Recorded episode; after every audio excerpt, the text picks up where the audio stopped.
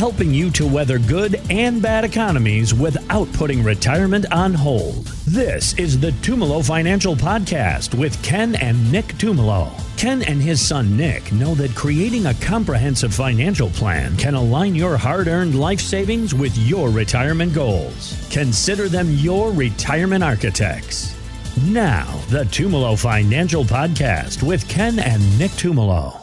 Now, Nick, the Social Security Administration, they've launched an effort against misinformation about maximizing your benefits. I know there are a lot of things out there that are just incorrect. So could you give us a few Social Security myths that you see a lot? Yeah, I see a few that come in. And some of them that come in, people don't know when to start Social Security. That's one of the biggest questions when, what's the maximization for my Social Security? When should I start it? 62, full retirement age? Should I delay it till 70? That's one of the bigger myths of, and what we call is break even. And how I mean by that is, so if I start Social Security at 62 versus full retirement age, which is usually 66 or 67 for everyone, if you're taking it just looking at Social Security and maybe let's say it's $2,000 a month off of 62 and then $2,500 at 67, your break even age might be around 77 or 78. And that's what most articles will tell you when you look up online. What most people miss, and this is the myth, the break-even age is usually around 82 to 85, depending on the person, depending on what they have in accounts. And why it's actually pushed back farther is because a lot of people miss the tax code. People miss the tax code. People miss if you're drawing out of accounts and not strictly looking at only Social Security. That's one of the bigger myths that people, once we run these retirement projections for people that come in is, oh, wow, the break even is a lot farther out than I thought. So that's one of the ones that we really like exposing for people, just because the tax code is different for every piece of when you're in retirement. So other things that we can actually talk about, and I just want to stress about that too. It's about net worth when you're looking at that too. Another myth that people like to go over is filing decisions are final. It's not with Social Security. If you're looking at it and you start taking your Social Security in your first 12 months of collecting it, if you stop it, let's say 9-10 months, you can actually do that with Social Security, but you have to pay it back. There's things like that that we can actually tell people to do it, stop, start, just to, okay, maybe let's delay it. It might work out for you later on. Let's figure out what your break even is.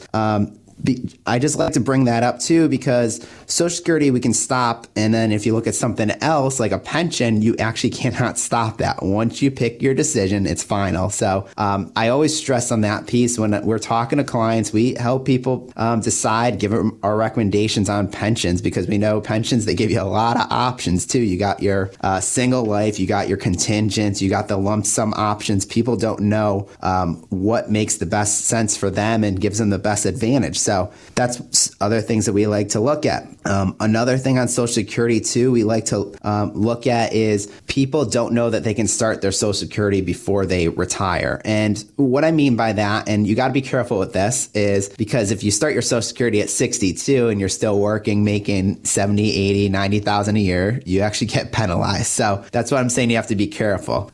Once you reach full retirement age, which is usually 66 or 67, you can actually start pulling your Social Security and not get penalized. So sometimes we have some people start pulling their Social Security at that time if they're still working, and no matter what, once you reach that full retirement age, you can make as much as you want and you won't get penalized on Social Security. And people actually, some people don't know that. So that's another thing that we can do, just to kind of, okay, let's start putting some more money maybe into a 401k, a Roth, start investing a little bit more. So that's why some people will start Social Security at full retirement age, even if they start working. One of the last things I want to bring up too is a lot of people aren't sure what happens if a spouse passes away. What happens to Social Security? Do I get both Social Securities if I'm a couple? Do I only get one? Which one do I get? A lot of people don't know the rules on this piece. And what happens is, so I'm going to talk about someone in retirement first. We'll go with that. So someone in their 70s, if one person passes away, what happens is the other person gets the higher of the two Social Security. So you don't get both, you only get one, and that's what you live on. So sometimes when we're billing out these plans, I had actually someone come in last month. They were a little worried. What happened was her husband actually had a heart attack and almost passed away. Oh, and, wow. And they were worried, and they're like, what if something does happen right when we're about to retire? Because they were looking at retiring next year. Am I going to be okay? And I ran that. We call it the Grim Report. If something happens to either of them early on, will they be okay? So that's something that when I built it out, I know, okay, we only can pull one Social Security, and taxes usually higher for single people too. And when we're building that plan out, you just want to give them the peace of mind too. The other piece on Social Security, and when the spouse dies, if someone dies prior to getting Social Security, and this actually happened to someone close to me, is basically, if someone passes away before they start Social Security, you have the option of starting yours or your spouse's. And what I mean by that is, if one of them's higher than the other, there's a method where you can start one at, let's say you start at 62, you retire at 62, you're pulling that one, you're letting your spouse one or yours grow, and then you can switch it at, let's say, for retirement age or age 70, and it'll end up giving you an advantage, and it'll end up giving you an increase in Social Security. So there's ways of getting some advantages out of Social Security. It's just kind of exposing them. Yeah, and I'll add real quick too. Actually, I'm going to add two things real quick. I'll try to be quick. Going down to the Social Security office, sometimes you catch one person that doesn't understand one of the roles, and basically it's just because they haven't run into that role before. So I've had many times where people have come back to us and said, oh, Ken, Nick, you said we can do this, and they're telling us no, and then we'll call up the Social Security office, and the person that answers the phone says, yes, you can do it. And sometimes it's just they don't understand the question that the person's asking. So a lot of times, even with Social Security, it's just seek out someone that understands it, and then go down to the office, and then you put together the strategy. I'll add one more quick thing, and that was Nick mentioned the start, stop, start strategy, mm-hmm. which a lot of people don't even know about that one.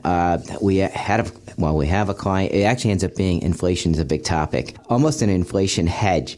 We had them start Social Security at 62. Then they started their pension later on. So at 65, they started the pension. At 66 and I think there are 2 months, they basically hit their full retirement age. We stopped their social. And then at 70, what they'll do is they'll turn their social back on. The reason why I call it an inflation hedge is during that about 3-year period of time, their social actually grows, and it pays out more when they turn 70. So it actually worked in their plan and extended their money. So Social Security, they try to make it easier, but there's still so many roles that actually can expose some of those roles to give someone an advantage. So one of the things I tell people is always come and check in with someone and that understands Social Security like us. It's a big part of the planning. Like Nick mentioned, it was even the tax piece of Social Security. Most people don't understand it.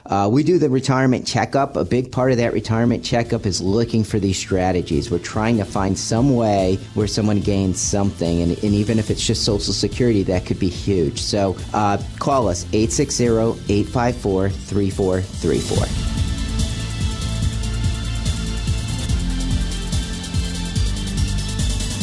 Investment advisory services provided through Tucker Asset Management LLC, a registered investment advisor. Tumolo Financial is independent of Tucker Asset Management.